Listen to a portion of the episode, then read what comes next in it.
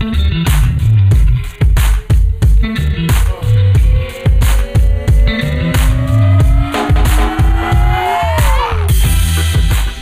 willkommen zum Podcast Therapie mal anders, der Podcast rund um das Thema Familie, Beziehung und Soziales. Mein Name ist Chris Fahr, ich bin Familientherapeut aus Greifswald und Hamburg und heute ist der Andreas Schulz zu Gast.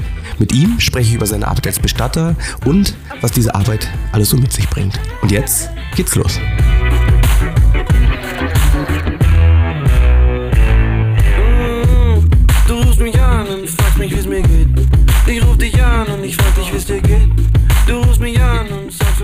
Ja, herzlich willkommen, Andreas. Vielen Dank, dass du dir die Zeit nimmst und ich freue mich total, dass du da bist.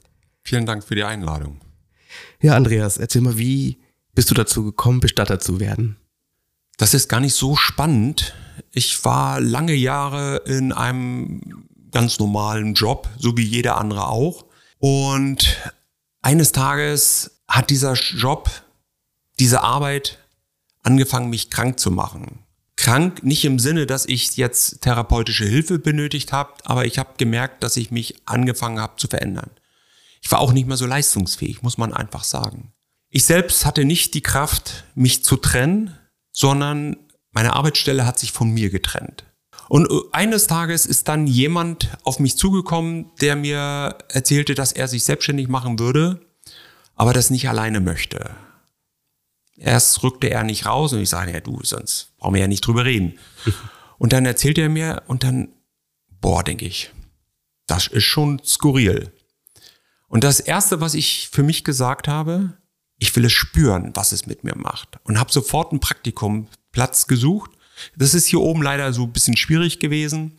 Also er hat gesagt, er will ein Bestattungsinstitut Ach so, öffnen. er will ein Bestattungsinstitut eröffnen. Und das wollten wir auch tatsächlich machen in Greifswald.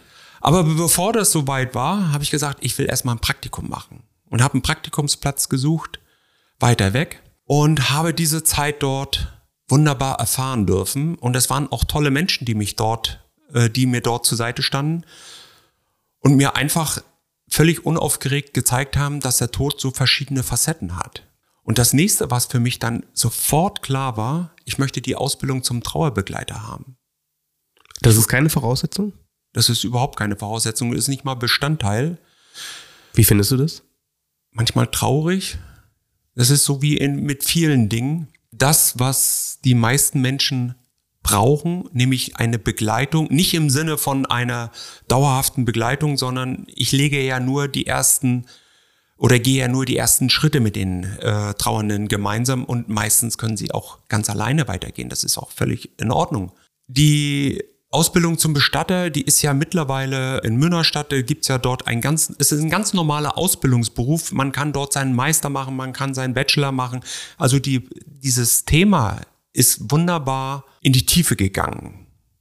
Und ich bin ein sogenannter Quereinsteiger. Manchmal ärgere ich mich, dass ich das nicht in der Zwischenzeit schon getan habe. Ich habe natürlich viel mir selbst angenommen, aber manche Dinge sind einfach gut, wenn man sie vielleicht von der Pike auf lernt. Aber ich bin von vornherein erstmal einen anderen Weg gegangen. Wie lange arbeitest du als Bestatter?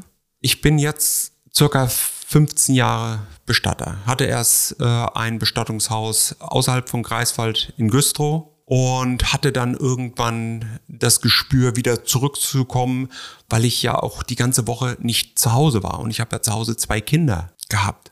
Ich bin dann mal am Samstag oder Samstag sind Trauerfeiern, häufig nur an einem Tag am Sonntag wieder da gewesen. Und das ist einfach zu wenig. Und diese Erkenntnis haben wir in der Familie gehabt, dass wenn wir uns nicht verlieren wollen, müssen wir enger zusammenrücken. Und deswegen habe ich wieder den Weg hierher gefunden und es hat auch wunderbar geklappt. Wenn ich Bestatter vor Augen habe oder Kontakt mit Bestattern hatte, war das für mich immer so was sehr, ja, sehr Feines, alle im Anzug und für mich aber irgendwie so ein bisschen fremd. Also das ist für mich nicht persönlich. Und ich erlebe dich ja zum Beispiel, ich habe dich noch nie im Anzug gesehen. So, wie gehst du damit um? Hat das was mit Respekt zu tun, dass ich als Bestatter einen Anzug trage? Manchmal ist die Erwartungshaltung. Du hast mich noch nicht im Anzug erlebt, weil du mich noch nicht auf dem Friedhof gesehen hast. auf dem Friedhof ohne Anzug zu erscheinen, ich glaube, das würde jeden befremdlich vorkommen. Aber ich gebe dir völlig recht. Am Anfang habe ich tatsächlich im Umgang mit den Angehörigen im schwarzen Anzug da gesessen, weißes Hemd, schwarzen Binder und habe geglaubt, dass ich, dass die Menschen so mich brauchen. Und habe dann auch die eigene Erfahrung, die du eben so wunderbar beschrieben hast, dieses Befremdliche gespürt. Weil dort sitzt auf einmal jemand, der macht mir Angst. Der ist so formell, das ist der Bestatter. Aber das wollen die Leute gar nicht. Sie brauchen einen Begleiter. Und das ist auch das, was unsere Philosophie bei uns im Unternehmen ist, in unserem Bestattungshaus. Nicht der Verstorbene alleine steht im Mittelpunkt einer Bestattung, sondern auch die Angehörigen. Denn wenn wir es mal einfach runterbrechen, für den Verstorbenen kann ich nichts mehr tun. Der ist tot, der hat's hinter sich. Aber die Angehörigen, seine Familie, sie muss ja mit seinem Tod leben. Und das ist doch der unglaublich schwerere Weg, den sie gehen müssen. Also muss ich doch vorrangig für sie da sein. Alles andere ergibt sich von selbst. Und da, glaube ich, ist der schwarze Anzug eher hinderlich. Deshalb oder bin bei den Gesprächen so, wie ich mich im Alltag auch gebe. Sehr persönlich. Einfach persönlich auf Augenhöhe. Ja. Welche Aufgaben hast du als Bestatter? Also womit fängt die Arbeit an und, und womit endet sie? Die Arbeit fängt an mit dem Telefonat, dem Anruf, der und der ist verstorben. Das ist tatsächlich der erste Kontakt, den wir haben. Und in diesem Kontakt legen wir schon tatsächlich die Grundlagen, indem wir nämlich fragen, wo ist der Sterbeort? Ist er zu Hause? Dann bedeutet das, dass wir dann automatisch nachfragen, soll der Verstorbene gewaschen und angekleidet werden? Warum gewaschen und angekleidet? Wenn der Arzt, man muss es einfach wissen, wenn der Arzt kommt und den Tod feststellt, dann wird er den Verstorbenen an unbekleidetem Körper untersuchen. Und so kann er ja natürlich nicht bleiben. Und es gibt natürlich immer diese Urängste, einen Toten anzufassen. Man hört immer so von, du hattest es vorhin schon mal gesagt, äh, das macht krank und Leichengifte und einfach nur diese Urängste sind da. Und ich versuche diese Ängste zu nehmen, indem ich nämlich dann auch anbiete, dass wir den Verstorbenen nochmal waschen, aber das nicht waschen im Sinne von hygienische Sauberkeit, sondern einfach von einer rituellen Waschung zu spüren, dass der Körper die Wärme verliert, zu spüren, dass ich ihm noch einmal streicheln darf. Und dass dann der Verstorbene auch in seiner eigenen Kleidung das Haus verlässt. Kein Mensch würde doch, ich sag mal, im Schlapperlook, von Jogginghosen manchmal abgesehen, aber kein Mensch würde doch im Pyjama das Haus verlassen, sondern jeder würde das doch wollen, wie ich es zu Lebzeiten getan habe. Und das mit den Angehörigen gemeinsam zu machen, aus dem Verstorbenen tatsächlich ein Familienmitglied wieder zu machen. Ich glaube, da sind ja auch unglaublich viel überfordert in dieser Situation. Alleine ja. Aber mit jemand an seiner Seite und sei es, als dass der andere nur im Raum ist und dabei ist und merkt, wie sich der Verstorbene, ich sag's immer ganz brachial, wenn die Leiche zum Familienmitglied wird.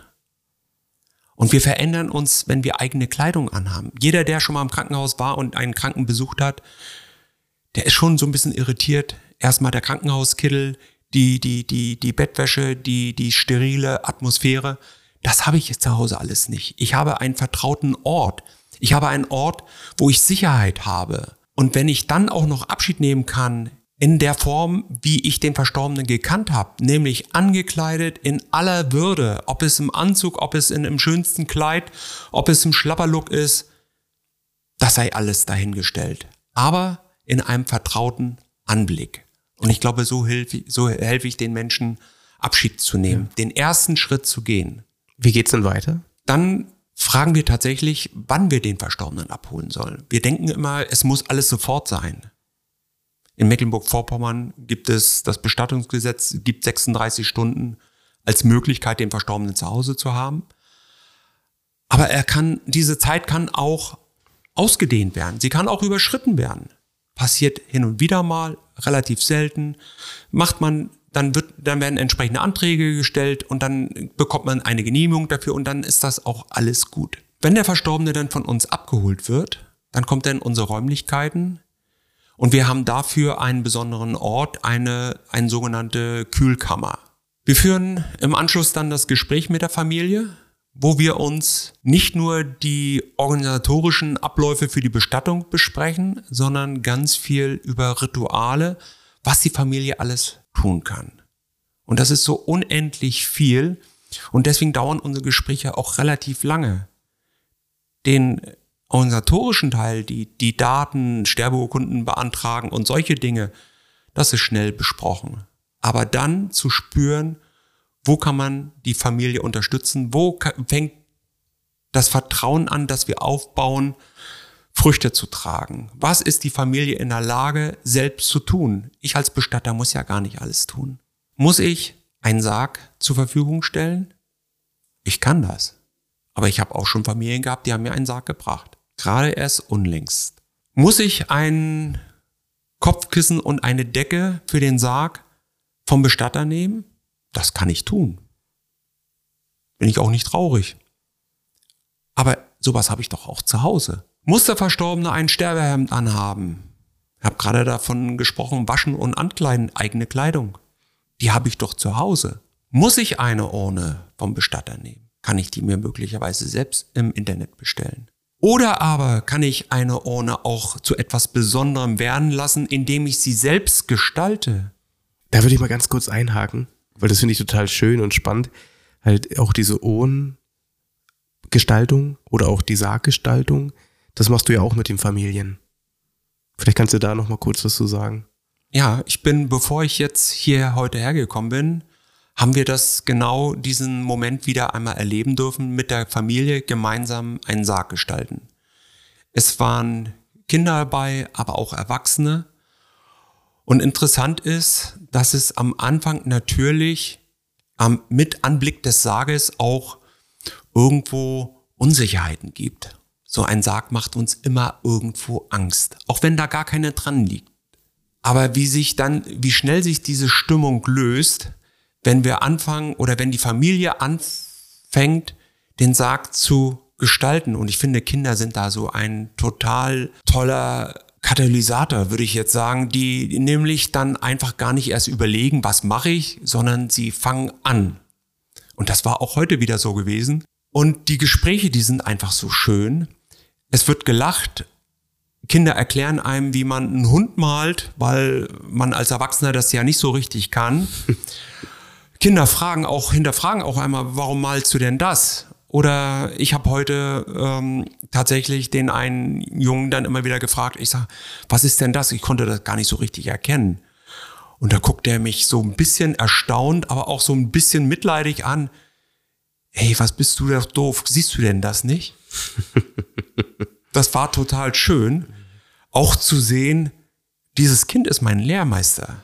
Der zeigt mir seine Welt und ich brauche doch bloß mich von ihm an die Hand nehmen lassen. Der braucht gar nicht meine Begleitung. Nein, aber der Raum wurde gegeben. Der Raum wurde gegeben.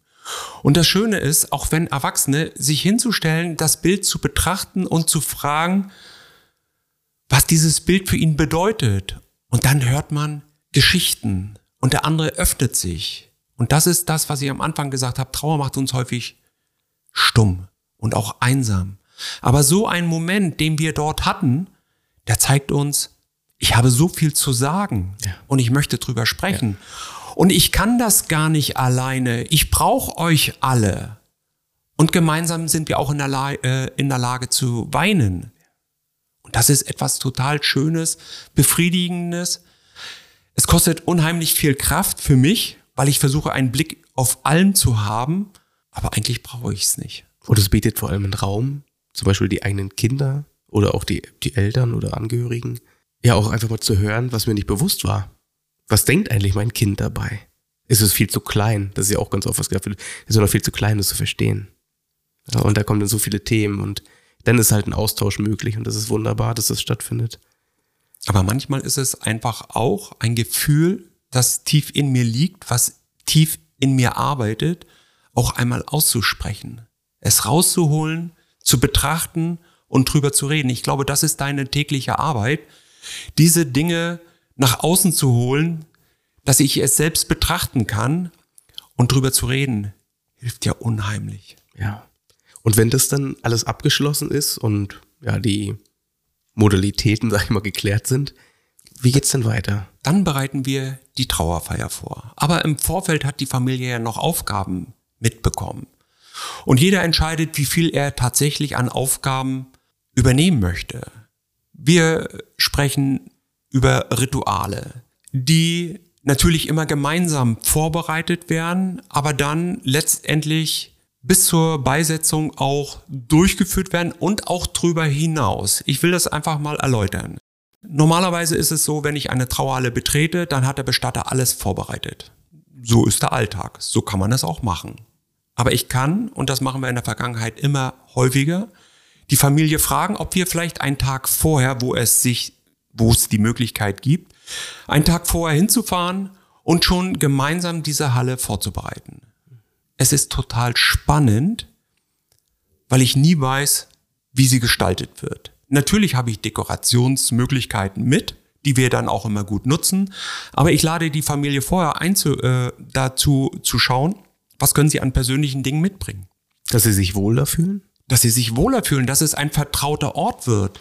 Denn kennen sie diesen Ort nicht, dann gehen sie mit einer noch größeren Unsicherheit. Ich weiß nicht, ob ich diesen Tag, diesen Moment der Abschiednahme durchstehe. Ich weiß nicht, wie dieser Ort aussieht. Es sind so viele Unsicherheiten, die auf mich zukommen. Ich weiß nicht, was passieren wird. Wissen Sie aber, wie die Halle aussieht? Haben Sie selbst Hand angelegt? Haben Sie selbst persönliche Gegenstände möglicherweise mitgebracht, die Ihnen dann auch helfen, einen vertrauten Ort wieder vorzufinden? Sie selbst machen diesen Ort für sich vertraut. Es, unter, es entlastet mich enorm, weil ich doch weiß, Sie fühlen sich aufgehoben. Ich bin ja nur Begleiter, ich bin ja nicht der, der ihnen vorgibt.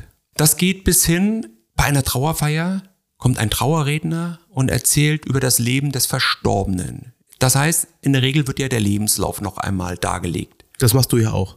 Eingeschränkt. Ich halte auch Trauerreden, aber diesen Teil vermag ich nicht zu leisten. Da sind die professionellen Trauerredner einfach besser aufgestellt, die haben mehr Zeit, weil ich den Tag über mit den Familien, mit Angehörigen zu tun habe, sie begleite, intensiv begleite und abends ich nicht in der Lage bin, dann auch noch so eine Trauerrede zu schreiben, in der herkömmlichen Art und Weise. Was ich aber mache, was immer häufiger verwendet wird oder genutzt wird, ist, ich lade die Familie ein, eigene Briefe zu schreiben, bis hin zur eigenen Trauerrede. Man denkt immer, das macht keiner, das kann keiner. Was verlange ich da von denen? Ich verlange gar nichts. Ich biete ihnen die Möglichkeit, diesen Weg zu gehen. Das ist eine Einladung. Das ist eine Einladung. Sie müssen diese Einladung ja gar nicht annehmen. Aber jeder, der diesen Weg geht, und davon, ich sprach vorhin von Trauerarbeit, all das, was ich selbst für mich tue, hat schon was mit harter Arbeit zu tun, Trauerarbeit. Und das sage ich denen auch. Und sie wissen das ja auch selbst. Jeder weiß, wenn ich etwas emotional betrachte, dann macht das was mit mir. Dann kommen Tränen, dann tut das weh, weil ich mich ja wieder damit beschäftigen möchte. Und ich möchte doch eigentlich, dass es aufhört. Aber wie soll es denn aufhören? Es ist doch drin in mir. Ich musste doch gerade Abschied nehmen. Und die, die sich darauf einlassen, da frage ich immer nochmal nach, das ist auch für mich diese Achtsamkeit. Ich möchte verhindern, dass jemand überfordert ist. Und dann frage ich immer, für die, die, die sich darauf eingelassen haben, wie war es für sie? Und ich höre fast ausnahmslos, es war gut. Es tat weh, Tränen sind geflossen. Manch einer sagt, ach, das war so schön, ich konnte das einfach so schreiben. Aber das ist doch ein Geschenk. Und es hat Platz gehabt, es wurde ausgesprochen. Und das ist das, was uns ja so oft belastet, wenn wir Unausgesprochenes in uns tragen. Genau. Dieses Aussprechen, sich das, was mein Gefühl ist, sich einmal anzuschauen. Und genau das ist ja die Aufgabe von Ritualen. Ich betrachte Rituale immer so als eine Art Wagen, als eine Art Gefährt, welches ich in meinem Herzen, in meinem tiefen Inneren mit all diesen Dingen belade, die mich beschäftigen. Und über das Ritual hole ich diese Dinge einmal raus.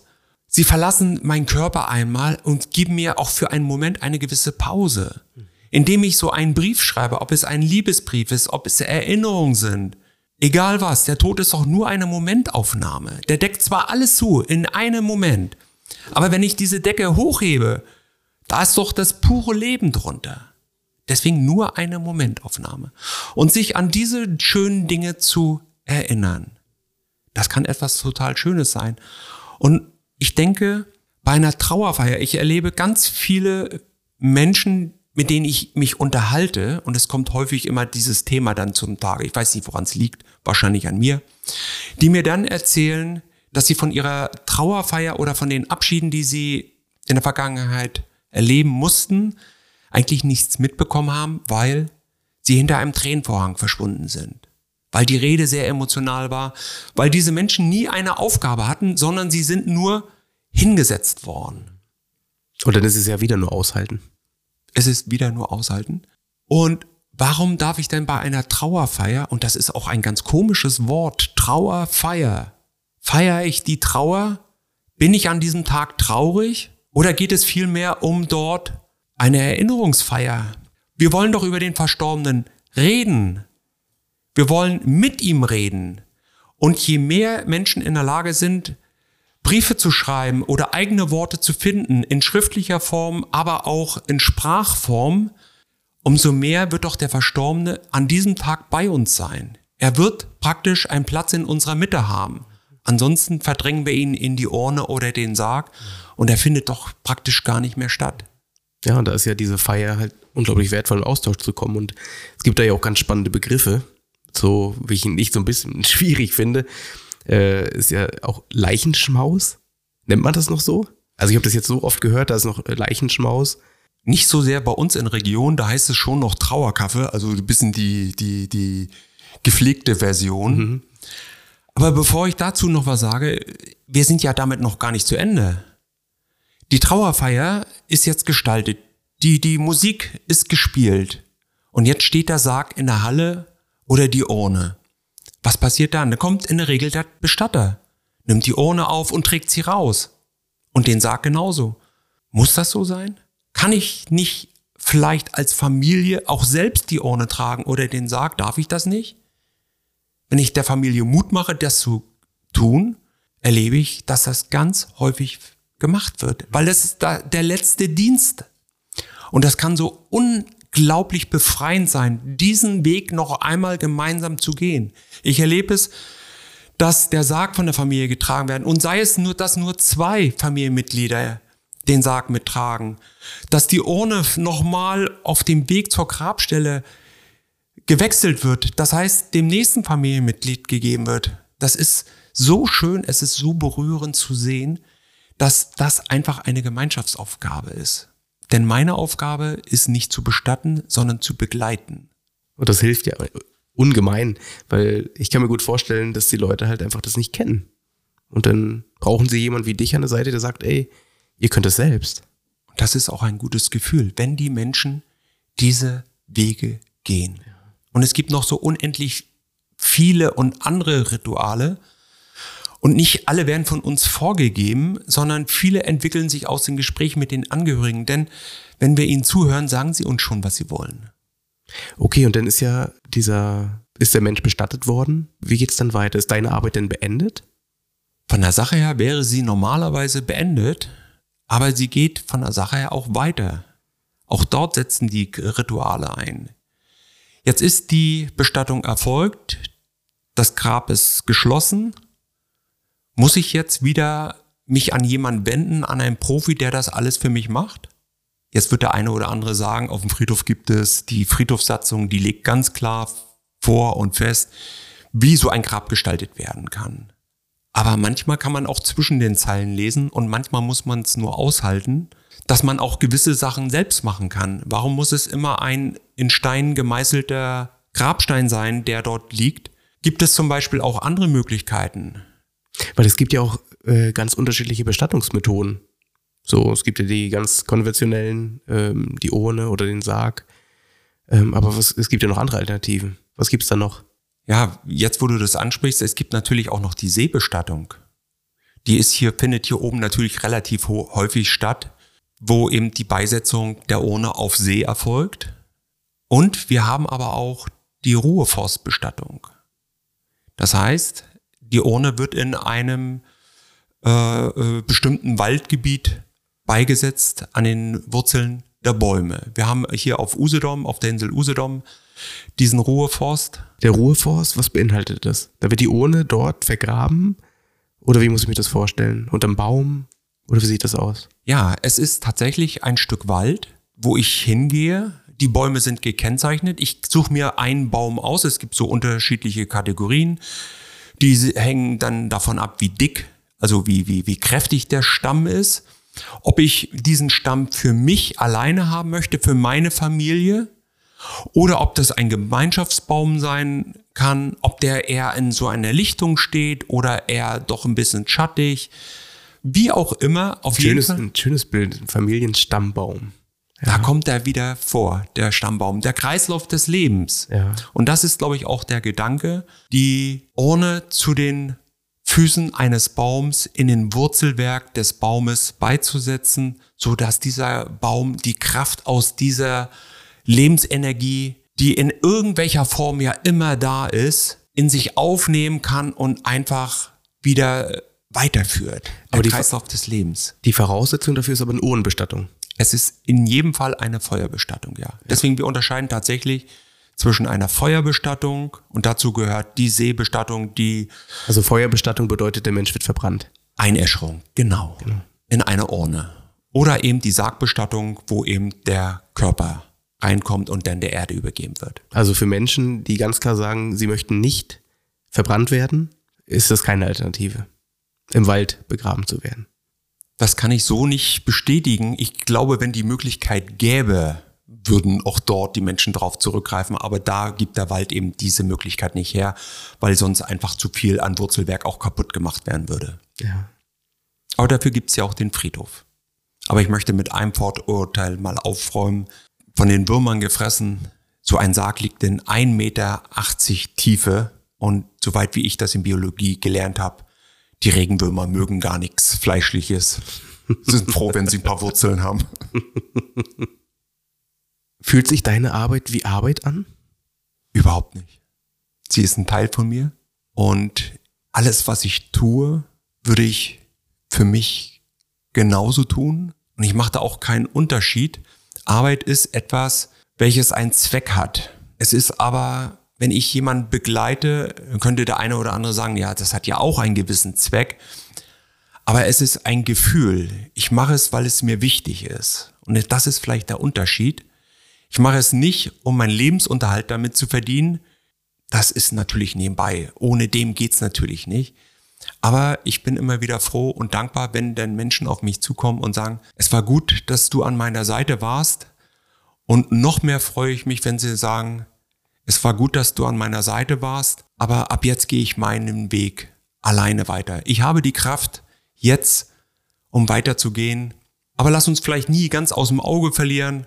Und das ist ein wundervolles Gefühl. Und das ist für mich ein wunderschöner Abschied dann wieder von den Trauernden. Und das versuche ich auch tatsächlich. Jeden, jede Begleitung, die ich anfange, fange ich mit einem Ritual an. Ich entzünde eine Kerze. Diese Kerze gebe ich nach dem Gespräch den Angehörigen mit nach Hause. Weil ich habe sie ja für die Familie entzündet, nicht für mich. Und in dem Moment, wo ich mich von der Familie verabschiede, und das mag total komisch klingen, meine Leistungen kosten Geld, und ich frage die Familie, ob ich ihnen die Rechnung überreichen darf. Persönlich. Nicht im Briefkasten, nicht anonym, sondern persönlich. Und zum überwiegenden Teil sagt die Familie mir, kommen Sie gerne bei uns vorbei. Es ist schön, dass wir uns noch einmal sehen. Dann können wir auch über Themen reden, die jetzt nicht unbedingt mit der Organisation, mit Ritualen und all diesen anderen Dingen zu tun haben, sondern wir können uns einfach nahe sein. Ich kann spüren, ich kann hören, ich kann sehen, gibt es dort noch Hilfe, weiterführende Hilfe?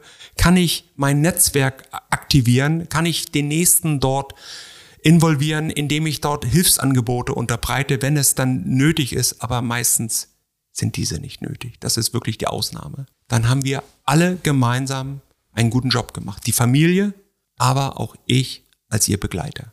Also da hast du deine Berufung gefunden. Dieses Gefühl ist in mir, ja. Ja.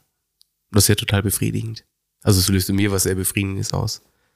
Ja, ich glaube, sonst geht das auch nicht.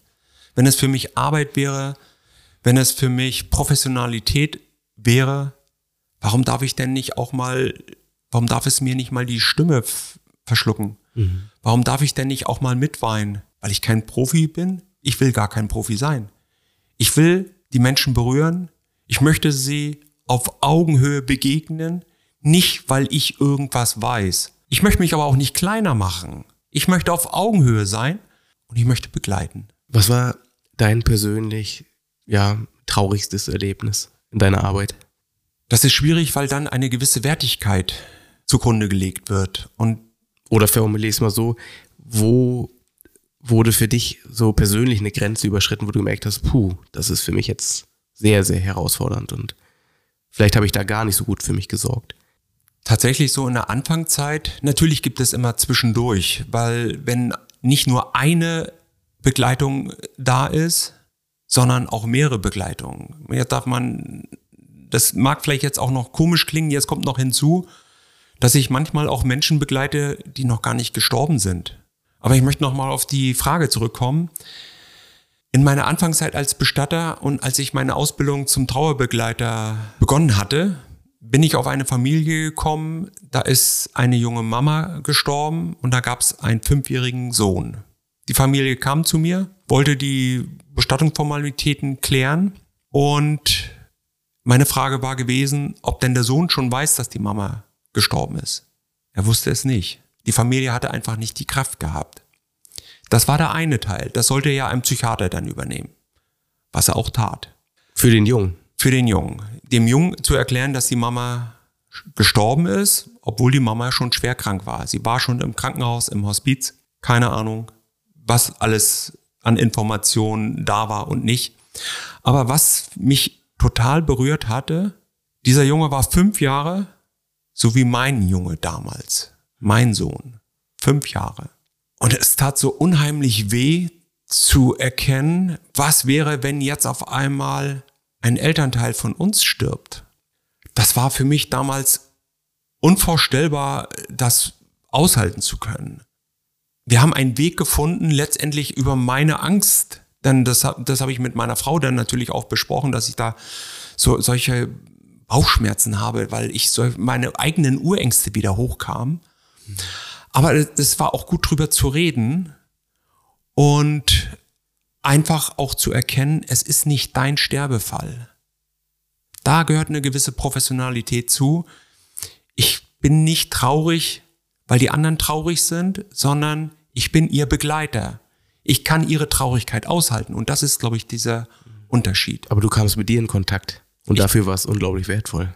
Auf jeden Fall. Es ist ja eigentlich für mich die erste Stufe gewesen, um weiterzukommen, um zu wachsen. Und ich glaube, das müssen wir alle mit unseren Aufgaben wachsen und das ist auch etwas Wunderschönes. Hast du deine eigene Beerdigung geplant?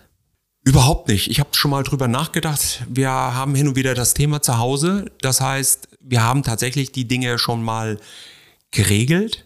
Ähm, und meine Frau hat mich gefragt, wie ich denn das möchte. Ja, Feuerbestattung, bisschen pragmatisch. Wer soll das Grab pflegen? Wir leben in einer Zeit, wo die Kinder heute nicht mehr dort wohnen, wo die Eltern wohnen, weil sie in die Welt hinausgehen. Es ist ein völlig normaler Zeitgeist. Also macht es auch keinen Sinn, große Grabfelder anzulegen. Ich habe dann gesagt, mein Wunsch wäre, an einem, in einem Sarg zu liegen und dass die Trauernden dann von mir wo ich immer denke, da müssen ganz viele kommen, weil ich habe ja so viele Menschen begleitet, habe auch eine gewisse Erwartungshaltung, grins, grins. Und dass sie sich dann von mir verabschieden. Und da hat meine Frau mir gesagt, weißt du, ich glaube nicht, dass ich das aushalten kann. Ich glaube, ich kann es noch nicht mal aushalten, dass da so viele kommen, mhm. Wie du es dir wünschst. Und sie will dann von mir immer wissen, welche Musik dann gespielt werden soll. Och, sage ich, weil zwischen Helene Fischer und Rammstein höre ich alles. Aber ich glaube nicht, dass du Rammstein in dem Moment aushalten kannst. Und ich weiß auch nicht, ob du Helene Fischer aushalten kannst. Such dir doch einfach einen Titel aus, den du aushalten kannst. Und das ist so auch meine Botschaft nach draußen. Ich kann alles für mich planen. Weil viele sind wahrscheinlich in Gedanken, ich muss dem das jetzt bieten. Das hat er jetzt verdient oder das hat sie jetzt verdient. Genau. Oder was wollte er? Das ist ja mal so dieses. Und ich glaube, wir sollten alle davon weggehen. Denn ich hatte ganz am Anfang gesagt, ich bin tot und krieg sowieso nichts mehr mit. Und wenn ich tatsächlich vom Himmel da oben oder wo auch immer ich bin, das sehe, dann bin ich wahrscheinlich froh, dass meine Familie keinen Schaden nimmt durch meinen Tod, sondern einfach auch in der Lage ist, weiterzuleben. Und das geht doch nur, wenn ich in der Lage bin, Dinge zu tun, die ich aushalten kann. Warum soll ich meiner Familie vorgeben, dass ich eine Seebestattung möchte, wo, ich, wo sie keinen Ort der Trauer hat? Ja, natürlich irgendwo am Wasser. Aber wir wissen alle, Wasser ist unendlich. Aber meine Familie braucht einen Ort der Trauer. Da kann ich doch nicht vorgeben, den gebe ich euch nicht. Deswegen ist es doch wichtig, mit meiner Familie zu sprechen. Welche Vorstellungen habt ihr und welches sind meine Wünsche? Und dann einen Konsens zu finden, einen Kompromiss zu finden hilft doch allen, wenn es dann soweit ist, mit einem guten Gefühl so eine Bestattung zu planen, weil ich vorbereitet bin. Und dafür braucht es aber einen gesunden Austausch. Und dann wären wir wieder beim Thema, wie sehr reden wir darüber? Und vielleicht kann das ja so ein bisschen helfen, dass die Leute einfach lernen, mehr auch über diese Themen zu sprechen. Was möchte ich und was brauche ich und was brauchst du? Zum Abschluss, lieber Andreas, habe ich ein Lied, was ich dir gerne mal zeigen möchte oder dir vorspielen möchte. Da geht's halt äh, um das Thema, ja, wie fair, wie fair ist das eigentlich, diese Welt, wenn es um Thema Trauer geht. Da gibt's gar keine Fairness. Um, ähm, und habe einen ganz fantastischen Künstler, den ich total toll finde, ist Giesbert zu Knüpphausen. Ich weiß nicht, ob du ihn kennst, das ist ein deutscher Liedermacher. Und das Lied heißt Kommen und Gehen. So, und ich würde es einfach mal gerne mit dir hören und dann könnten wir im Anschluss nochmal kurz sprechen darüber. Sehr gerne. Nun eine kleine Unterbrechung, weil es leider aus lizenzrechtlichen Gründen nicht erlaubt ist, das Lied zu spielen, ist der Link von dem Lied direkt unten eingeblendet. Also habt ihr jetzt die Möglichkeit, euch das Lied separat anzuhören, eine kurze Pause zu machen vom Podcast oder euch das vielleicht im Anschluss anzuhören, weil ich halt mit dem Andreas gleich über dieses Lied sprechen werde. Okay, viel Spaß beim Weiterhören. Ja, unglaublich emotionales Lied. Es löst immer wieder mehr Gänsehaut aus und ich finde, bring, er bringt es so klar auf den Punkt und spricht so viele Sachen an, die, die oft halt nicht ausgesprochen werden. Und ich weiß, mich hat es damals unglaublich bewegt und es macht es auch heute noch. Wie geht's dir gerade? Was löst das bei dir aus? Es schwingt noch in mir nach und ich fühle mich gerade in eine ähnliche Situation versetzt. Ich habe während meiner Trauerbegleiterausbildung eine Teilnehmerin hatte ihr Kind verloren. Es ist gestorben mit zwei Jahren. Und wir haben abends zusammengesessen beim Glas Wein, weil so ein Tag ist unheimlich anstrengend. Und ich weiß gar nicht, was der Grund war, warum wir da auf dieses Thema gekommen sind. Da habe ich einfach so lapidar dahin gesagt, alles im Leben hat einen Sinn. In dem Moment war ich mir gar nicht bewusst, was habe ich dort Ungeheuerliches gerade gesagt. Und genauso hat sie das gespürt. Es war ungeheuerlich und das hat sie mir sofort zu verstehen gegeben, indem sie mir sagte, wütend aufgebracht, also hat es einen Sinn, dass meine Tochter gestorben ist? Ich habe mich sofort zurückgezogen, weil ich merkte, egal was ich jetzt sagen würde, es würde die Situation verschärfen. Ich habe am nächsten Tag das Gespräch gesucht, habe mich entschuldigt, dass ich sie verletzt habe und habe ihr dann versucht zu erklären, dass nicht der Tod des Mädchens einen Sinn macht, ihrer Tochter, sondern dass ihre Tochter eine Aufgabe hatte und dass diese Tochter sie darauf vorbereitet hat, dass ihre Tochter sie verändert hat, dass ihre Tochter also nicht sinnlos gestorben ist sondern sie hat sie dieses kurze Stückchen des Weges an die Hand genommen und begleitet. Sie hat ihrer Mama gezeigt, wie schön, wie intensiv das Leben sein kann. Und das kann ich ja nur mit einem Kind erleben. Und dieses Lied hat mich jetzt sofort wieder dahin zurückgebracht. Da ist eine junge Frau und sie hat ihr totes Kind im Arm. Es hat nichts erleben können, wovon der alte Mann soeben oder in dem Lied von dem alten Mann, der sein Leben gelebt hat. Wo ist da der Sinn? Wo ist die Gerechtigkeit? Der eine geht nicht und die andere kommt nicht. Aber das Leben ist so viel mehr. Und ich glaube auch, der Tod dieses ungeborenen Kindes hat eine Aufgabe gehabt, ohne mich dort wieder rein zu manövrieren, es hat auch einen Sinn gehabt, dass dieses Lebewesen, dieses Kind in der Mama gewachsen ist. Ja. Denn auch diese Zeit des Wachsens im Bauch macht so unheimlich viel mit uns. Nicht nur, unser nicht nur unser Hormonhaushalt, nicht nur unsere Gedanken, nicht nur unser Wesen. Es verändert uns in allen Phasen. Wir möchten natürlich, dass es nicht aufhört, dass es weitergeht, dass es weiter an Intensität gewinnt. Aber manchmal haben wir es halt nicht in Hand. Nein. Und dann kommt wieder dieses Thema aushalten. Und das fällt uns so schwer. Und gleichzeitig ist es ja so, wie du es auch beschreibst, das ist ja das ja wahrscheinlich, was du denkst und woran du glaubst. Zum Beispiel, dass jedes Kind oder jeder Mensch vielleicht eine Aufgabe hat. Aber die Person, die natürlich gerade den Verlust spürt, die kann das natürlich nicht so wahrnehmen. Das ist genau das Problem. Und es ist, mag auch noch was anderes sein, wenn ich selbst betroffen bin. Das mag durchaus so sein. Aber es ist auch für mich ein Reifeprozess, ein langer Weg, um überhaupt dorthin zu kommen, überhaupt auch mal darüber nachzudenken, dass nicht immer alles gerecht zugeht. Was ist Gerechtigkeit? Ich glaube, die Gerechtigkeit liegt auch immer im Auge des Betrachters. Was ist für mich gerecht? Was ist ungerecht?